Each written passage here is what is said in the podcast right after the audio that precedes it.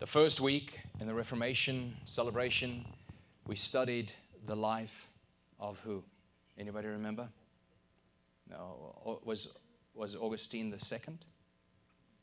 All right, so we, we first week we studied Martin Luther. All right, and he was kind of like a, a verbal brawler. Okay, he was called the drunken monk, and you can actually go to, interesting enough, you can go to um, Martin Luther insult generator. Google it. And you somebody took upon themselves the responsibility of putting together all of Martin Luther's insults. And uh, every day you can have a new insult from Martin Luther. He was, uh, he was quick with his mouth, he was a verbal brawler. As a matter of fact, the, the, the primary, foremost theologian on Martin Luther said this that if Martin Luther lived today, he, he would in vain seek a seat at any seminary, college, university, or church. Nobody will have him as pastor. He was kind of a rough guy. But God needed somebody like him and used somebody like him to spark what we know now as the Great Reformation. We stand upon the shoulders of these great reformers of old. I'm reminded of Voddie Baucham, who said something to somebody who said, Hey, Voddie, where did you where did you learn all these things about the Bible? He says, All my mentors are dead. I learned from dead people. And so in the last couple of weeks, we have learned from a couple of dead people. After Martin Luther, we studied the life of Augustine or Augustine. And Augustine, um, you know, Augustine was so instrumental in, let's say, psychology. Like he's the guy that actually identified and articulated the subconscious. I mean, these men really brought us out of the dark ages. Now, Augustine, of course, lived in the, in the 400s, but uh, these reformers brought it out of the dark ages into enlightenment by handing us the very word of God. So we got, we're very, very thankful for that. Today, we're learning from the theologian, the foremost theologian of the Reformation, and his name is none other than John Calvin. John Calvin moved to, this is noisy. I'm going to try and move it. Is that okay? Tell me if it's still noisy, okay? John Calvin moved to a city called Geneva in Switzerland. He was only going to be there for one day when one of the main ministers in Geneva heard that he's there and already had discovered this diamond of a reformer during those years, he went and he found uh, uh, Calvin at night and he begged him to set up shop. It's a horrible way of saying to pitch his tent and start ministering from Geneva because Geneva needed Calvin. Well, Calvin said, Absolutely not. I'm interested in a calm life somewhere hidden away where I can just study the Bible and write. I want to be an author. I don't want to talk to people. I don't want to work with people. He was a real, uh, um, he was the exact opposite of Martin Luther, by the way. He never wanted to be known. He had, uh, he, as a matter of fact, when he passed, just before he passed away, he called the leaders of the city of Geneva and said he wanted to be buried, and this is his last wish. His death wish was that he would be buried in an unmarked grave so no one would even know where he lay, because he does not want to draw men to himself in any way. He did not want to be remembered and he didn't want anybody to travel there to come and see his grave. He had a secret ceremony uh, when they buried him. Well, here he is one night in Geneva, passing through to a very quiet spot where he was going to retire and study the word. But this theologian in the city came to him, begged him to stay. He said, Absolutely not. And this man started threatening him, saying that if you do not stay, God will curse all of your works forever. this guy, Calvin, he was so uh, struck with fear, he decided to stay. And so this is where his work happened. But as he was preaching in Geneva, so much happened in that city that the whole entire city became reformed and Rome lost its hold. The Roman Catholic Church lost their hold on everybody in that city. Everybody under the voice of Calvin absolutely rejected the Roman Catholic Church at the time. Well, the only thing is, the people at that time lived in really harsh times. I want to read to you some of what was going on in that time so that you can just have context, backdrop to what it was like for these people who lived there, okay? And I want to read to you from uh, 21 Servants of Sovereign Joy. It says this Life was harsh during Calvin's time, even brutal in the 16th century. There was no sewer system or piped water supply or central heating or refrigeration or antibiotics or penicillin or aspirin or surgery for appendicitis or Novocaine for tooth extraction or electricity for lights, for studying at night or water heaters or washers or dryers or, sto- or stoves or ballpoint pens or typewriters or computers. Calvin, like many others in his day, suffered from almost continuous illness. Because at the time, medicine hadn't yet taught them that they needed to wash their hands at all times, and there was no such thing as cleanliness equals health, right? So they always suffered with disease and sicknesses. And Calvin was a very frail man and almost always sick. But he never stopped working. He was so driven to see God's glory in him and around him, he never stopped working. When he was so sick he couldn't get out of bed, he made them put him on a chair, kind of like a stretcher, sort of, and they would carry him into the service where he was about to preach. And he preached thousands upon thousands of sermons. Well, just as it was very difficult for them in the natural, so it was difficult socially also. I want to continue reading just so that you can understand what the times were like. So he moves into Geneva. It says the libertines in Calvin's church in Geneva, uh, like their counterparts of the first century Corinth, uh, church at Corinth, reveled in treating the communion of saints as a warrant for wife swapping. So, whenever it was time for communion, they gathered for those reasons. Calvin's opposition to this made him the victim of mob violence and musket fire for more than once. So, to these very same people whom he loved, whom he taught, and whom he trained, they were very barbarian like at the time and even shot at him. But he was there not for, their, not for their purposes, but for God's purposes. There was a time, as a matter of fact, there was a time when they threw him out of the city for the same reasons when they served communion, and everybody that lived in, uh, in public sin, anybody that lived publicly in sin, he would not serve communion. Well, so they threw him out of the city, and a couple of interesting things about him. As they threw him out of the city, um, Rome at the time thought, well, this is a wonderful moment for us to re enter into Geneva and reclaim that area for the Roman Catholic Church. And so what they did was is they, they sent their most articulate um, man of God in the Roman Catholic Church. He was a cardinal, Cardinal Sadolet in 1539, wrote this open letter to everybody in that area in Geneva and told them to come home. It's time to come home to the only church. And when the fathers of the city saw what was happening, they didn't have a means or they didn't have the theological ability to actually respond to the Roman Catholic Church at the time, to settle it. that they went back to Calvin, whom they just threw out of the city, and they begged him to respond to this open letter on their behalf. So Calvin goes and he writes this letter on their behalf, responding to Sadolet's request for them to come back to the only church. When he wrote this letter, it got printed and it was sent around the world. Martin Luther, whom he had never met, but just so you know, Calvin got saved under Martin Luther's ministry, even though he never met him because he read all of his manuscripts. So he really admired Martin Luther, but Martin Luther got to read this response that Calvin wrote to Sadolet, the Roman Catholic Church, and he responds this way. Martin Luther said, and I quote, Here is a writing which has hands and feet. I rejoice that God raises up such men. On another occasion, in a letter, Calvin writes back to Martin Luther and he writes this would, die, would that I could fly to you that I might, even for a few hours, enjoy the happiness of your society, for I would prefer, and it would be far better, to converse personally with yourself.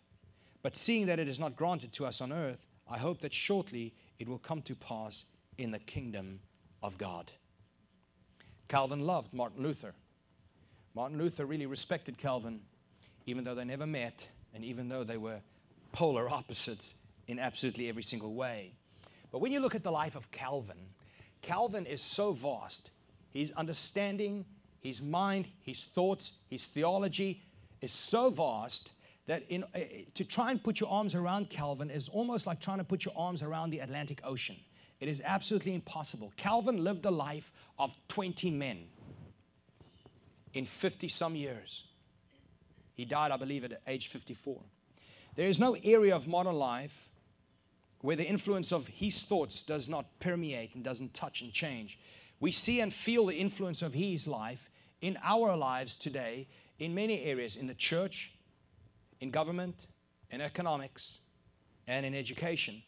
Now, we're going to later talk about his staggering level of influence in the church, but when it comes to government, Calvin believed that it's not possible to invest all powers of government into one human being like a king without it corrupting that human being. Because of this belief that he had, he designed the governmental system we now know and we now call today as a republic. That was Calvin's brainchild. He designed a government with multiple branches that serve as checks and balances, similar to what we have today in the US government the legislative, the executive, and the judicial. When it comes to economics, he was the original mind behind free markets. He taught on it, he wrote on it, and the concept of restrained capitalism, even though that's not what they called it at the time. The right of private ownership of property, which is what he got out of the Old Testament. The right to own prop- private property. The investment of private capital and resources. Here's one the blessing of God. The blessing of God on the hand of the diligent, also known as hard work.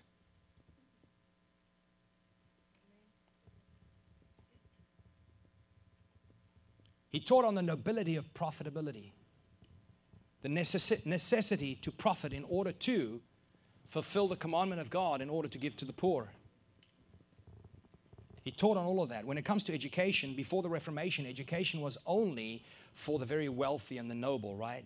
But when it comes to Calvin, he starts a college called the College of Geneva, and he made education possible to absolutely everybody. There's, it is said that within Geneva at one stage, there wasn't one person without a job. He made sure absolutely everybody had a job and income and was able to provide for themselves. He has been called the man of the millennium. Charles Spurgeon said, and I quote, No age before him, speaking of Calvin, no age before him produced his equal, and no age after him has seen his rival. Now we stand downstream from the Reformation and live in what flows from there to us through the pen and the pulpit of the foremost theologian of the Reformation, which is John Calvin himself. We, we are blessed by so much of what has come from that man. Today, I want us to simply peek into two of the very of the, the, the, the great things that came from him because we want to learn, we want to get lessons from Calvin today as we finish off our uh, Reformation celebration series. First, I would like to share a portion of his Christian worldview. It's just a different kind of worldview than what, ha- than what they had at the time. And then, secondly, I'd like us to look to, into something a lot more doctrinal. First, let's look at his worldview. And this is just a portion of his worldview. So, out of Calvin's theology came this reformed worldview that caused believers to live out of the belief that out of the belief that they had, they practiced everywhere that they went. It was a very pragmatic worldview. As a matter of fact, Calvin usually said that you have to speak the plowman's language. He wanted to be able to stand up there, take deep spiritual concepts, and share it with uneducated minds so practical, so understandable, and so applicable, nobody else has ever done. Calvin never used any notes. He taught thousands of sermons on hundreds of different topics, never with notes. I can only wish. Here is the foundation of his worldview, a new worldview that they never had and the church never taught them. And that is soli, uh, soli Deo Gloria. Soli Deo Gloria, for the glory of God alone. Now, Calvin taught that very, uh, that everything we do in life, every duty in life must be done for God's glory. And he found this on two verses. Romans 11, 36 says, For from him and through him and to him are all things. For from him and through him and to him are all things. All things. To him be the glory forever. Amen.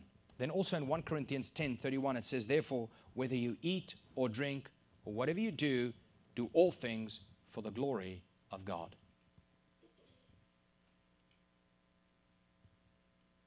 Calvin was of the opinion it doesn't matter who you are, from the Pope to the poorest, Whatever it is you happen to do, if it's not sin, you do it so God will be glorified at the end of your doing.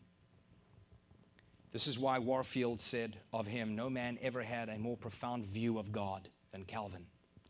Calvin taught that the glory of God hovered over every farmer, over every coal miner, over every mother, over every husband, over every teacher, over every businessman. The glory of God hovers over what you do.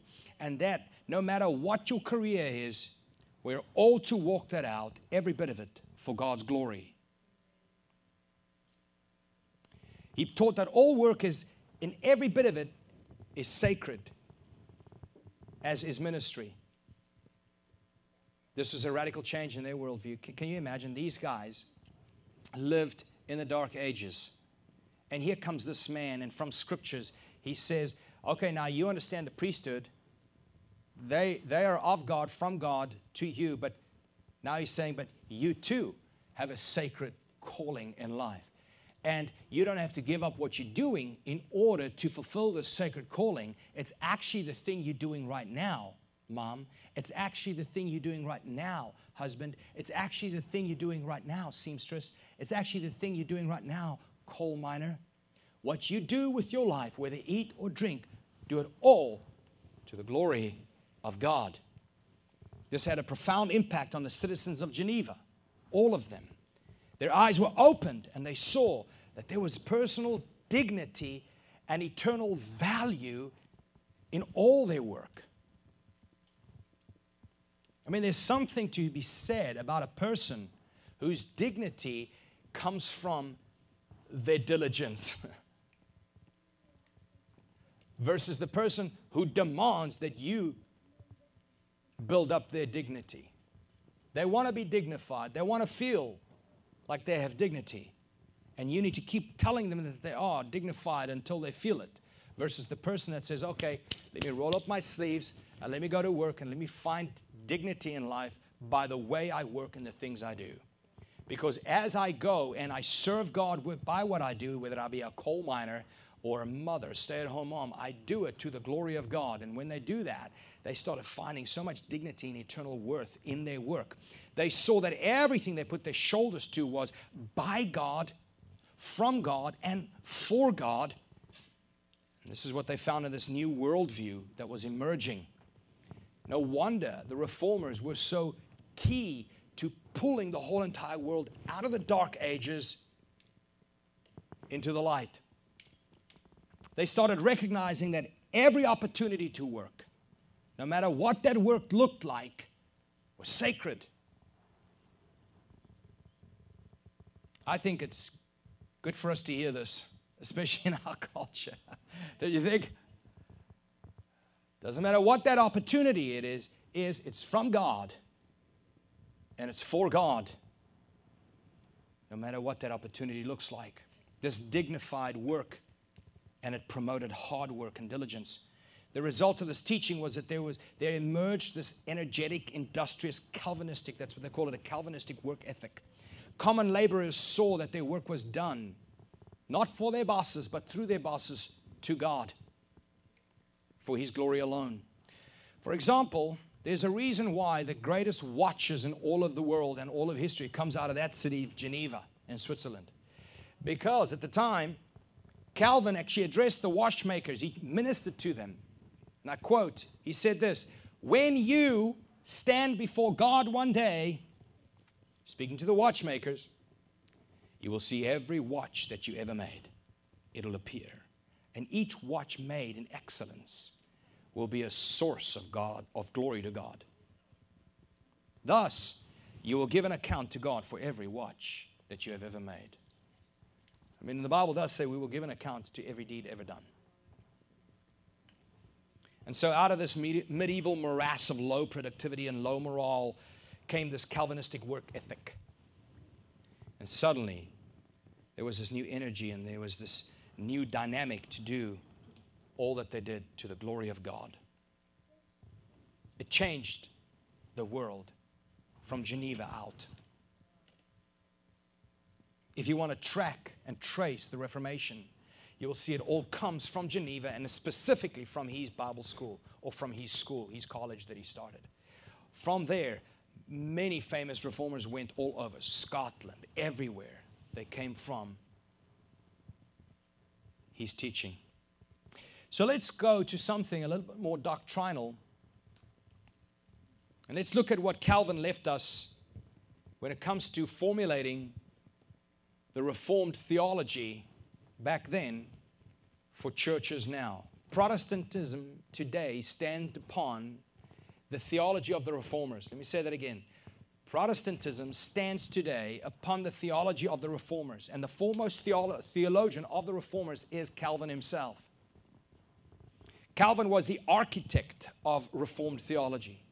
Martyn Lloyd-Jones said this about Calvin and Luther. He said, and I quote, Luther was a volcano spewing out fiery ideas into all directions without patterns or systems. But ideas cannot live and last without a body.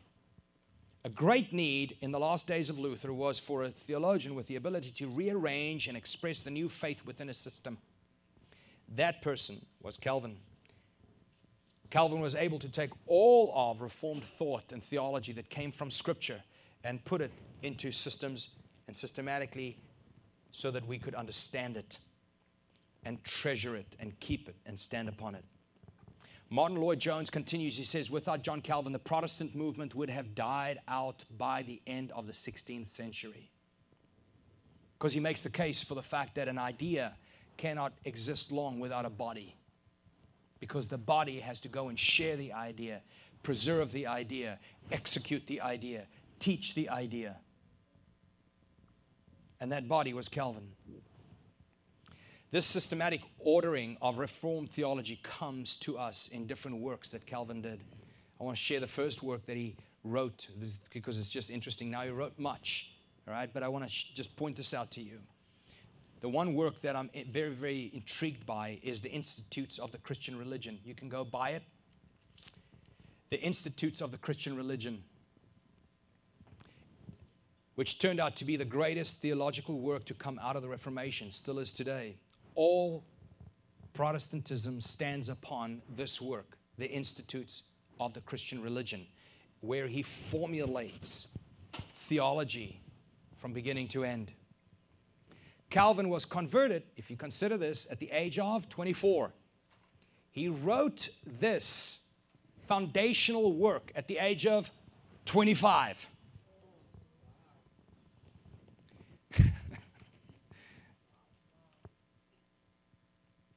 Amazing.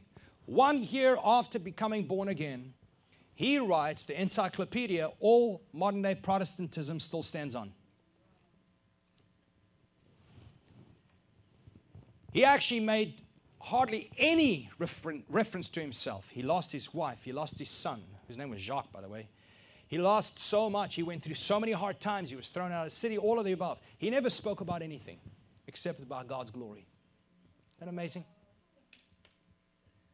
He didn't want to be known. Didn't even want his name on a gravestone. He just wanted to live for the glory of God. And so everything we know about him, we know from others. But we have all the history about this man's life. To this day, the Institute is still the foundational theological work on which Protestantism stands. written by a 25 year old who had only been born again one year. Calvin's second work uh, that serves as a foundational theological work are his commentaries. His commentaries. In these commentaries, uh, Calvin taught the doctrines of grace. The doctrines of grace. These commentaries are 24 out of the 39 Old Testament, Old Testament books. He taught from verse to verse to verse to verse, commentary on each verse. 30, um, uh, how many books? 24 books out of the 39 Old Testament books. And then every single New Testament book, with the exception of 2nd John, 3rd John, and Revelation. In other words, more than 80% of the Bible he has a commentary on. Now, something interesting that happened was Calvin went from verse to verse. That's how he taught. He never taught verse 3 if he didn't first teach verse 2. Why? Because he needed to teach everything within context. That's why you can trust the understanding of the commentaries on those verses because they're all within that context. He gets thrown out of Geneva. He comes back about two years later. They ask him to come back. Against his will, he comes back and he steps behind the same pulpit he was thrown out a couple of years prior. He opens his Bible to the very next verse that he ended up two years before, and he keeps on teaching exegetically. That's how he taught. So he writes these commentaries, and it basically outlines the doctrines of grace. The doctrines of grace. What is the grace of God? How does the grace of God work? What power does the grace of God exert? Who receives the grace of God? What does the person look like when the grace of God has touched their hearts? What is the grace of God? How can we receive the grace of God? The doctrines of grace, scripturally, systematically laid out in all of these commentaries. Now, if you look at the doctrines of grace, um, Robert, do you mind getting me that board right over there? The doctrines of grace we know today in an acronym, and the acronym is TULIP. This is John Calvin's teaching. Now, he didn't come up with this acronym, thanks, boy. He didn't come up with this acronym, but last night um, we were taught this acronym by the Marshall family because we had this celebration here last night called the Reformation Celebration. And please make sure to come next year, um, October the 31st. We will do this again as we celebrate the nailing of the 95 Thesis. But the Marshall family taught us, in short, in a nutshell, the doctrines of grace as taught by Calvin. And TULIP stands for, the, the T stands for total depravity. This was their board that they made, so I asked them if I could use it. The T stands for total depravity, which means man was made in God's image and God's likeness, but then fell into sin and died. And then God, because He foreloved them, He came and he wanted a bride for his wife, for his son. And he came and he chose a bride for his son. And then his son died for that bride, paid the penalty of her sin by his blood. And God effectually comes and he actually raises them from spiritual death to life, just like he stood in front of the grave and he raised Lazarus from the dead. He didn't try to raise Lazarus from the dead. He rose Lazarus from the dead. He was effectual, he was successful, and he doesn't ever fail in what he goes to do. And he came to raise dead people back to life. And that was his church so that she could marry his son, Jesus Christ. And then, at the end, those whom he births anew, he will keep. Because Jesus said, I will lose not one, except for uh, Judas, the son of perdition who was chosen before time to be the son of perdition, that was God's purpose. That was God's plan. It wasn't because Jesus wasn't a good shepherd. He is a good shepherd. He loses none. He will leave 99 and he will find that one and he will make sure that he will preserve all those whom he came to save. He will lose not any part of his bride. Those are the doctrines of grace, very clearly outlaid in um, Calvin's works uh, in his um, commentaries. So thanks to the Marshalls for making that. Appreciate it.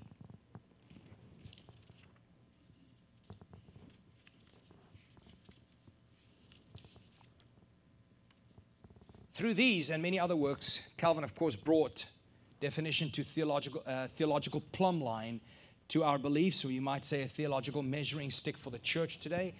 And uh, Calvin wrote heartedly, embraced the five solas. And I want to also just mention the five solas to you because I think this is so important since he preached this uh, with fire in his bones. The five solas is by grace alone, through faith alone, in Christ alone, according to scriptures alone, for God's glory alone.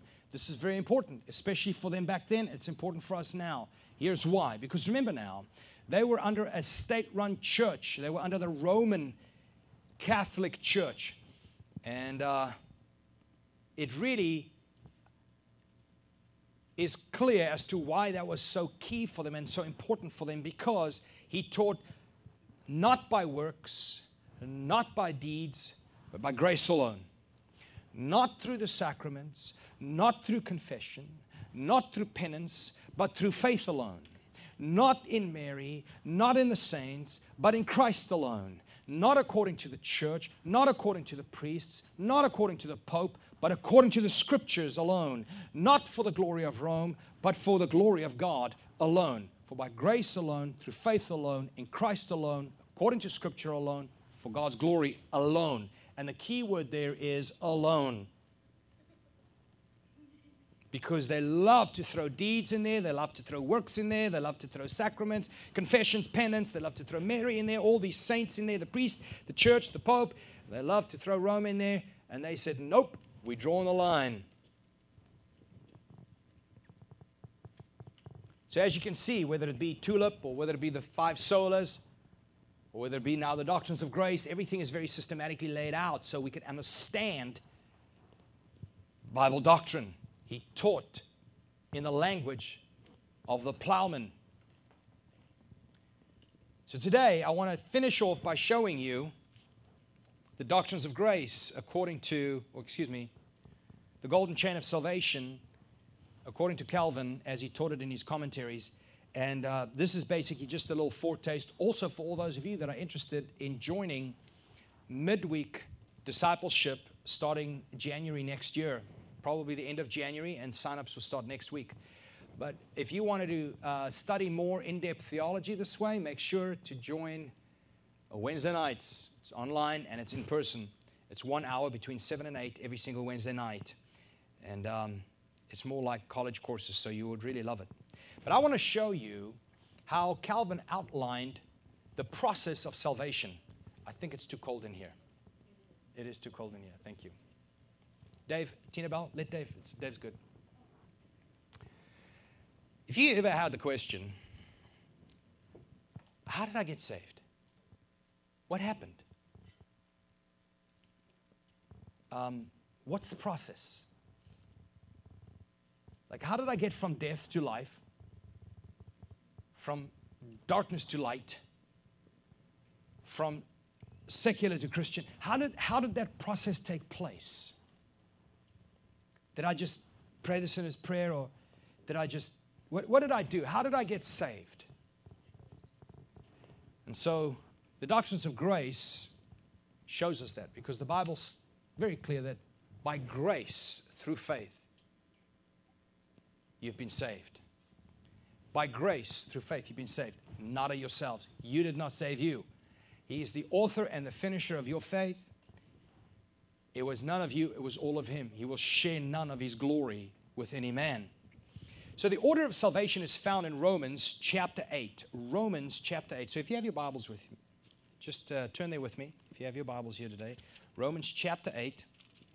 Let's go to verse 28. And there's a very, very well known verse there that we, that we tend to quote every single time something bad happens. Here's that verse. I'll read it to you. And we know what? That God causes all things to work together for the good. He causes all things to work together for the good to those who love Him and are what? Called according to His purposes, not theirs. Okay, so what we do is we go like, oh, you know that car accident? Don't worry about it. God's going to make all things work together for the good. Oh, you know what? That girlfriend broke up with that guy. Don't worry about it, dude. God's working all things together for the good. It's going to be fine. God knows what He's doing. So we love to grab that verse and use it every single time we have bad news. But really, that whole portion is about God working our salvation. So He's working all things necessary for salvation together for our good. He's working all things necessary for our salvation together for our good, so we may be saved.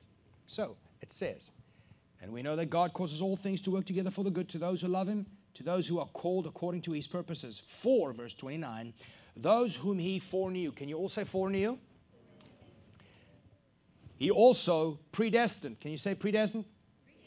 And uh, then it says to be conformed to, come, to, to be conformed to the image of his son, so that he would be the first among many brethren. And these whom he predestined, he also called. Can you also called? And these whom he called, he also justified. Can you say justified? And these whom he justified, he also glorified. Can you say glorified? All right, so there are the five links within the chain of salvation. Today is an oversight. Wednesday nights, we, we actually spend, I don't know, five weeks. But this is step by step by step how God brings a dead man back alive. A man completely lost in darkness into the light of his knowledge. So you might say, okay, well, Jacques, what does it mean to foreknow? By the way, Ordo Salutis is Latin for order of salvation. Well, to foreknow can be viewed not just in one way, it has to be viewed in two ways. To be foreknown is to know about beforehand. In other words, when God knew about you beforehand, we're going to find out when God knew about you a little later. But He knew you beforehand. But He didn't just know facts about you. The Bible uses the word know as the word love. The Bible oftentimes says, For that man knew that woman, and they had a child. God foreloved you. He fore understood you. He fore identified you. He fore loved you. Then it says, Those whom he foreknew, he also predestined. What is predestined? Predestined is basically to decide the end beforehand decide the end beforehand. He predestined you. Romans 8 28. 29. Then he says, well, let me, let me show you that elsewhere because people go like, well, that's, that's maybe missing. Well, let's turn to Ephesians chapter 1 because it's really everywhere in the Bible. Let me just show you Ephesians chapter 1.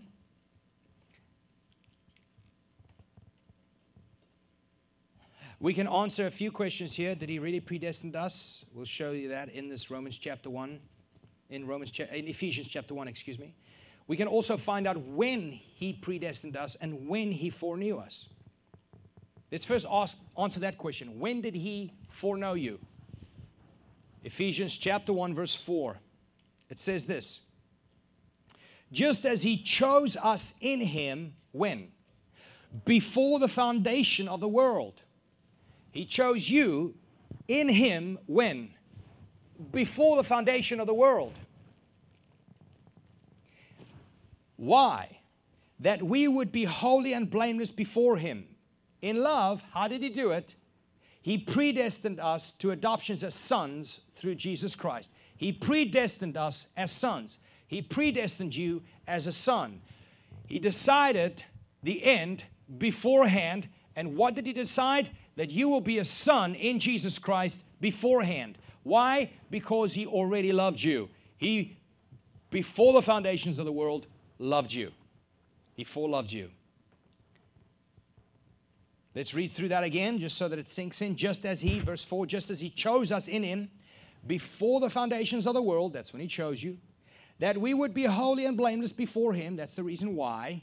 How did He do it? In love. He predestined us as sons through Jesus Christ Himself. And then He continues and it says, okay, what was the measuring stick? Are you ready? Why did He do it for you? You're so great. Why did He do it for you? What makes you so special? He answers that. He says, according to the kind intention of His will, not yours.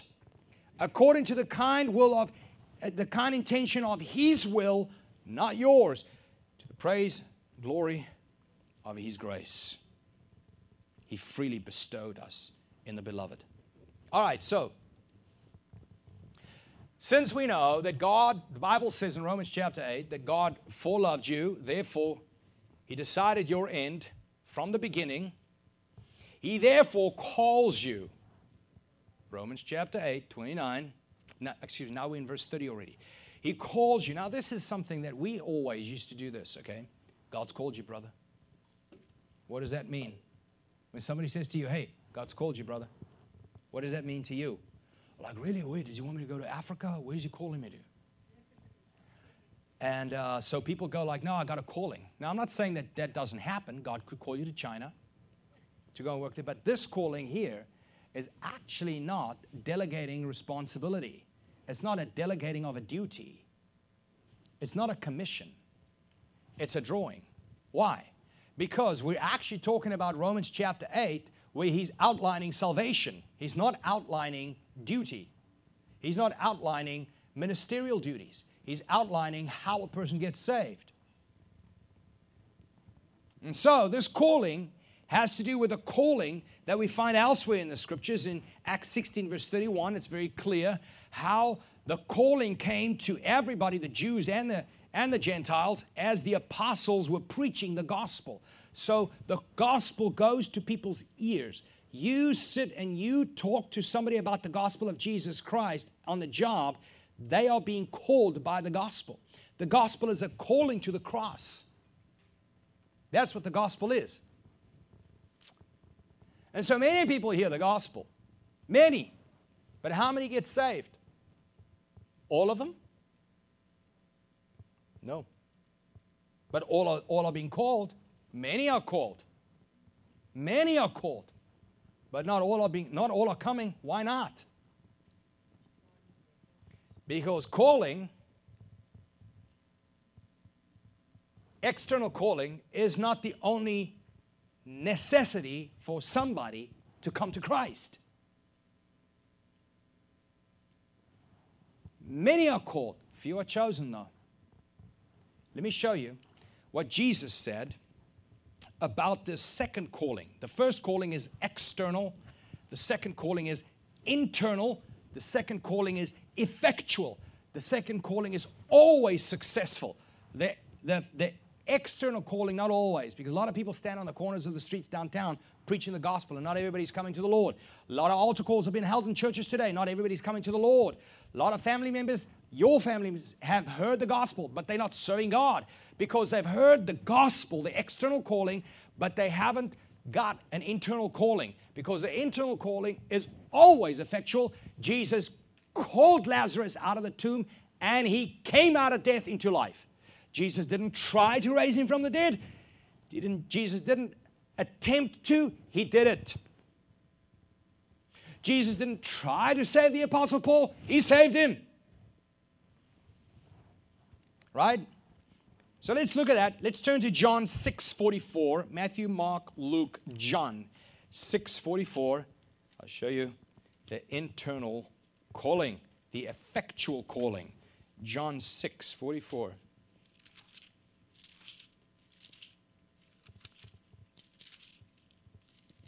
Giving you a nutshell version of some of Calvin's commentaries. John 6:44. By the way, on that note, we don't, uh, we don't go by any name. We are a non denominational Bible church, just so you know. Some people like to throw you into, into um, categories, not jail, categories. Thanks, thanks, sweetheart.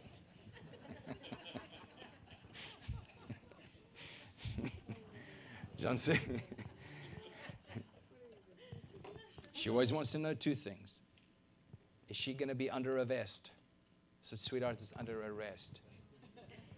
Okay, where's my mask? I don't want to be under arrest. And then she goes, Because, you know, we don't want to have the coronavirus. John 6 44. Now, this is not Luther speaking. This is not Calvin speaking. This is not John Knox speaking. This is not Wycliffe speaking. This is not Billy Graham speaking. This is Jesus. You ready? Jesus. He says this No one can. Can you repeat that with me? No one can. Okay, this talks about human inability. No one includes everyone. And he says, No one can. That means everybody cannot. There's not a person alive that can. It's human inability. That's why Jesus said, what is impossible with man is what? Possible with God. Nicodemus was asking Jesus, Well, how can I be born again? He said, What is impossible with man is possible with God. And here he repeats himself. He says, No one can. It is impossible. He says, No one can do what? Come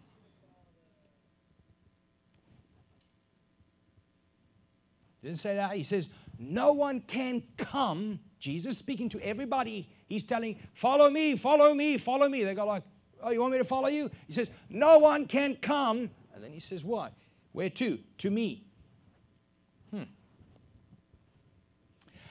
Unless the Father who sent me draws him. Okay? Human inability to come to Jesus is the actual reality. People cannot come to be saved by the one they view as enemy.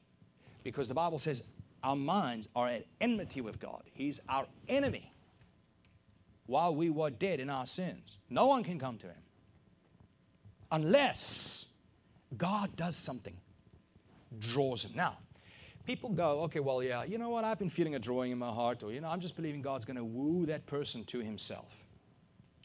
Like a lover, you know, like a guy trying to woo a woman to himself.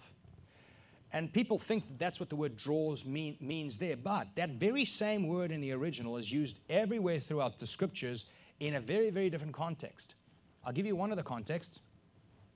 It is when the disciples were fishing and they had put their nets out. And the Bible said that when the nets were full, almost bursting and breaking and ripping, they pulled that out of the water into the boat. They drew that net into the boat. Did they woo those fish into that boat? No. It's not the word we think it is. It's not wooing. Please, can you jump in the boat? Another context is that when they draw water out of a well, they are actually pulling it successfully out of that well. It's not a wishing, a begging, come to me, come to me, water, come. No, it's an actual physical, uh, a powerful drawing, exercising enough power to succeed in getting the water out, exercising enough power to succeed at getting the fish into the boat power of God is stronger than your resistance.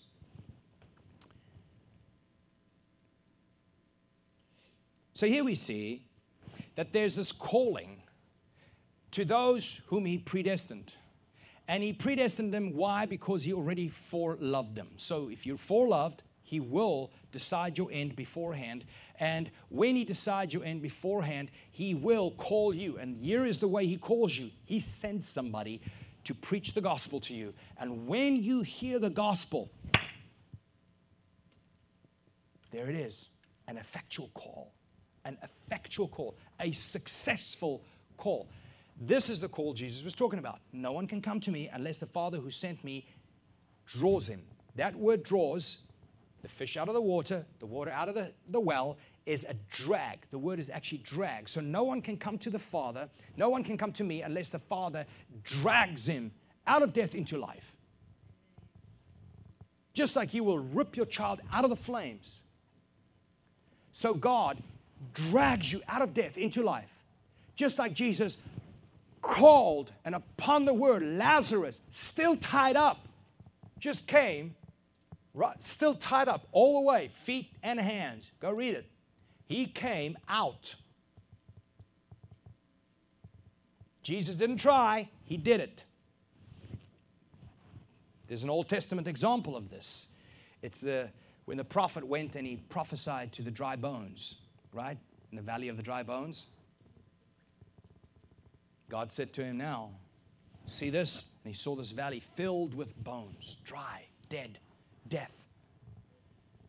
And he says, Speak to these bones, tell them to live.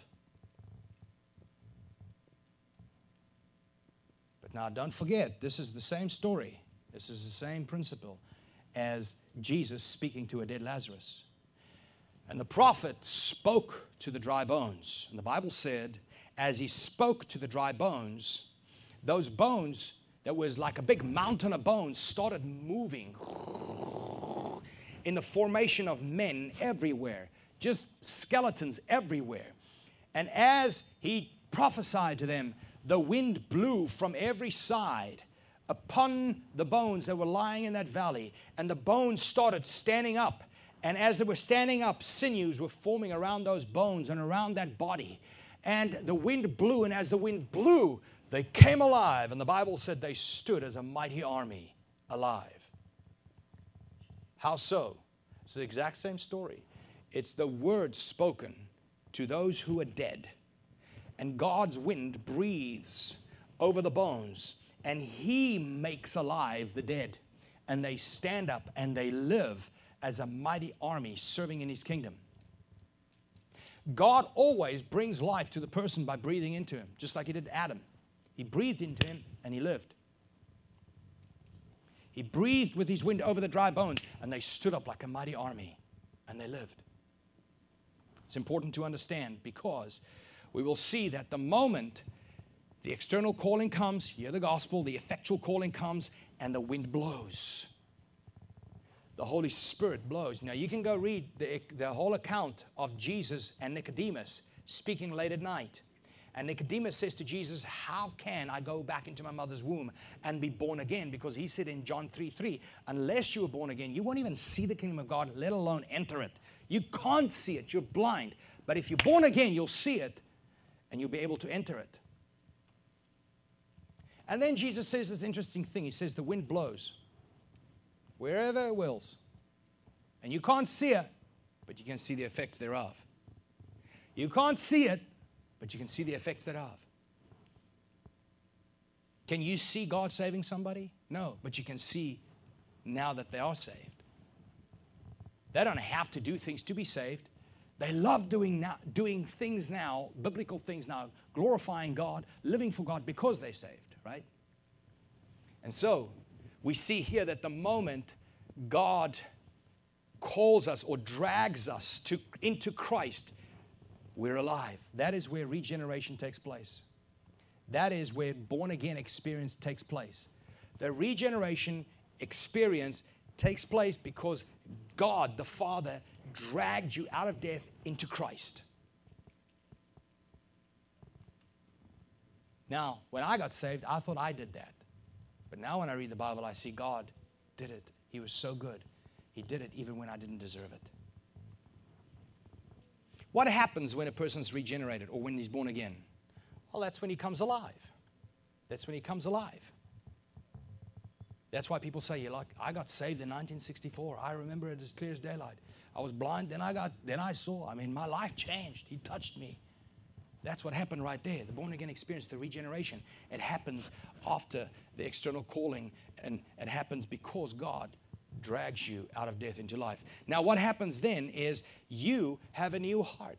You know, somebody said this day, uh, yesterday, what am I talking about? It was this week sometime. Somebody posted on Facebook something that I thought was pretty remarkable because it's so well explained. It said this, and I reposted it. You did not give your heart to Jesus to get saved. That's not what you did. Jesus gave you a new heart. That's why you're saved. Isn't this our new covenant? The covenant that we have with Him is that He would take out the stony heart, the unbelieving heart, the heart that cannot believe, cannot have faith, cannot love. He takes out that heart that cannot respond and he puts in a heart of flesh. A heart that can believe, a heart that can love, and a heart that can be convicted. He puts in that heart that can respond. So when a person gets saved, it's not that they gave their heart to Jesus, it's that God gave them a new heart. That is when they came alive. You're like, well, what does that have to do with this? Well, the moment you're regenerated or born again, you receive a new heart. Instead of the old hard heart that cannot believe, you now have a new heart that's a believing heart. You have a believing heart. This is a gift. I'll show it to you. You have a heart that repents before God and loves God and desires God. He gives you the desire of your heart. He works in you both to will and to do His good pleasure. Suddenly, you want to do His good pleasure. Why? Because He gave you a new heart. Your response is a result of you being born again, regenerated, or receiving a new heart. That's a response. It's not the effect Regeneration is not the effect of faith. Okay, now you go like, okay, well, Jacques, why? This is complicated. Explain it to me. Okay, well, God gives you a gift called faith. Oftentimes, I would tell people, come on, come on, muster up all the faith you can and put it in Christ because I want you to be born again and come to heaven with me. Muster up all the faith you can. Do it. Put your faith in Christ. God goes, okay, okay, okay now. I'll try. This is so boring, but yeah. You know what the Bible says that the Bible says that to the lost, the cross is foolishness. This is foolishness to the person who's lost, absolute foolishness. But to the one who's saved, they're humbled. Because God, I didn't I didn't even choose you. You chose me. Isn't that what he says? Could you find that verse, meeting? So let me show you when God gives you a brand new heart, it's a heart that has faith and a heart that does repent. Because both faith and repentance are not works, they are gifts from God. You say, Really? Yep, it is. Doesn't the Bible say, For by grace you've been saved how? Through faith. And then it says, And that, and that, not of yourselves, it is a gift from God. Faith and that not of yourselves. It is a gift from God. He gives you faith to believe in Christ, and He gifts you repentance so that you can turn to God. Go, where's that? Well, when the apostles were teaching, they thought, they're teaching the, the gospel, they thought that the gospel was only for the, uh, for the Jew, right? And so here Paul goes, and Paul's preaching to the Gentiles, and they were watching Paul preaching to the Gentiles, and the Gentiles were getting saved, turning to God, and being filled with the Holy Ghost. And they turned to each other, the apostles, and they said, Well, it appears, it is pretty evident to us right now that God is also granting repentance to the Gentiles. He is now gifting them with the gift of repentance. So, here, folks, here is where we are at. If you are able to believe and repent, it is because God has regenerated you, and God has regenerated you, birthed you anew because you heard the gospel, and you heard the gospel that way because He already decided your end beforehand, and He did so because He loved you then before the foundations of the earth. It is all of God and none of us. This right here, faith and repentance, is conversion. What happens the moment you exercise faith? Justified. Isn't that the very truth that Martin Luther found? That justification through faith alone, and not through penance, not through sacraments, not through confessions, but through faith alone in Jesus Christ. The Bible says that everywhere. It says that in Romans chapter 1, verse 17 justified through faith alone. Romans chapter 3, verse 28, justified by faith alone. Romans chapter 5, verse 1, justified by faith alone. You are justified by faith alone. You go like, Jacques, what is justification? Okay, this is justification. Justification is a declaration by the judge declaring your innocence. Imagine you standing in a court and the judge goes, I therefore declare Steve Zalazzo, innocent on all charges, and he drops the gavel. The moment that gavel drops, case closed. Stop talking, decision made, it's over, the man is innocent.